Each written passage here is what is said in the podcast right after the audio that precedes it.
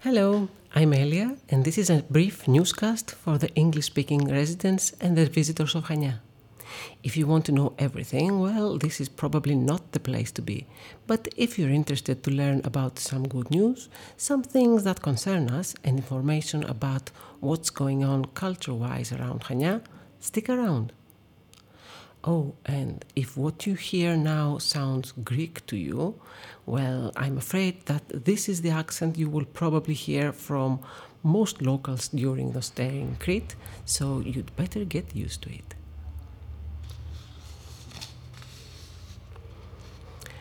As we go through the pages of Haniotika Nea newspaper, we read that the works for the reconstruction of the municipal garden clock are resumed.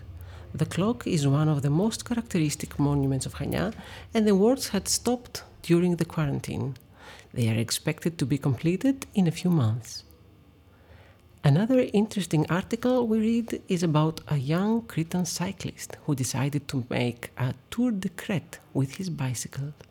We expect to see a different and probably uh, interesting view of the island through his experience, which he will, of course, share on his social media. On the next page, unfortunately, we read that another lethal car accident took place last Saturday night at the junction of Mournies when two vehicles collided.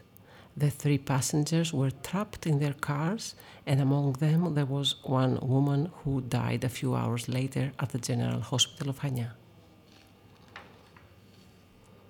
To close the podcast with a useful tip, each time I will provide a Greek word and its meaning.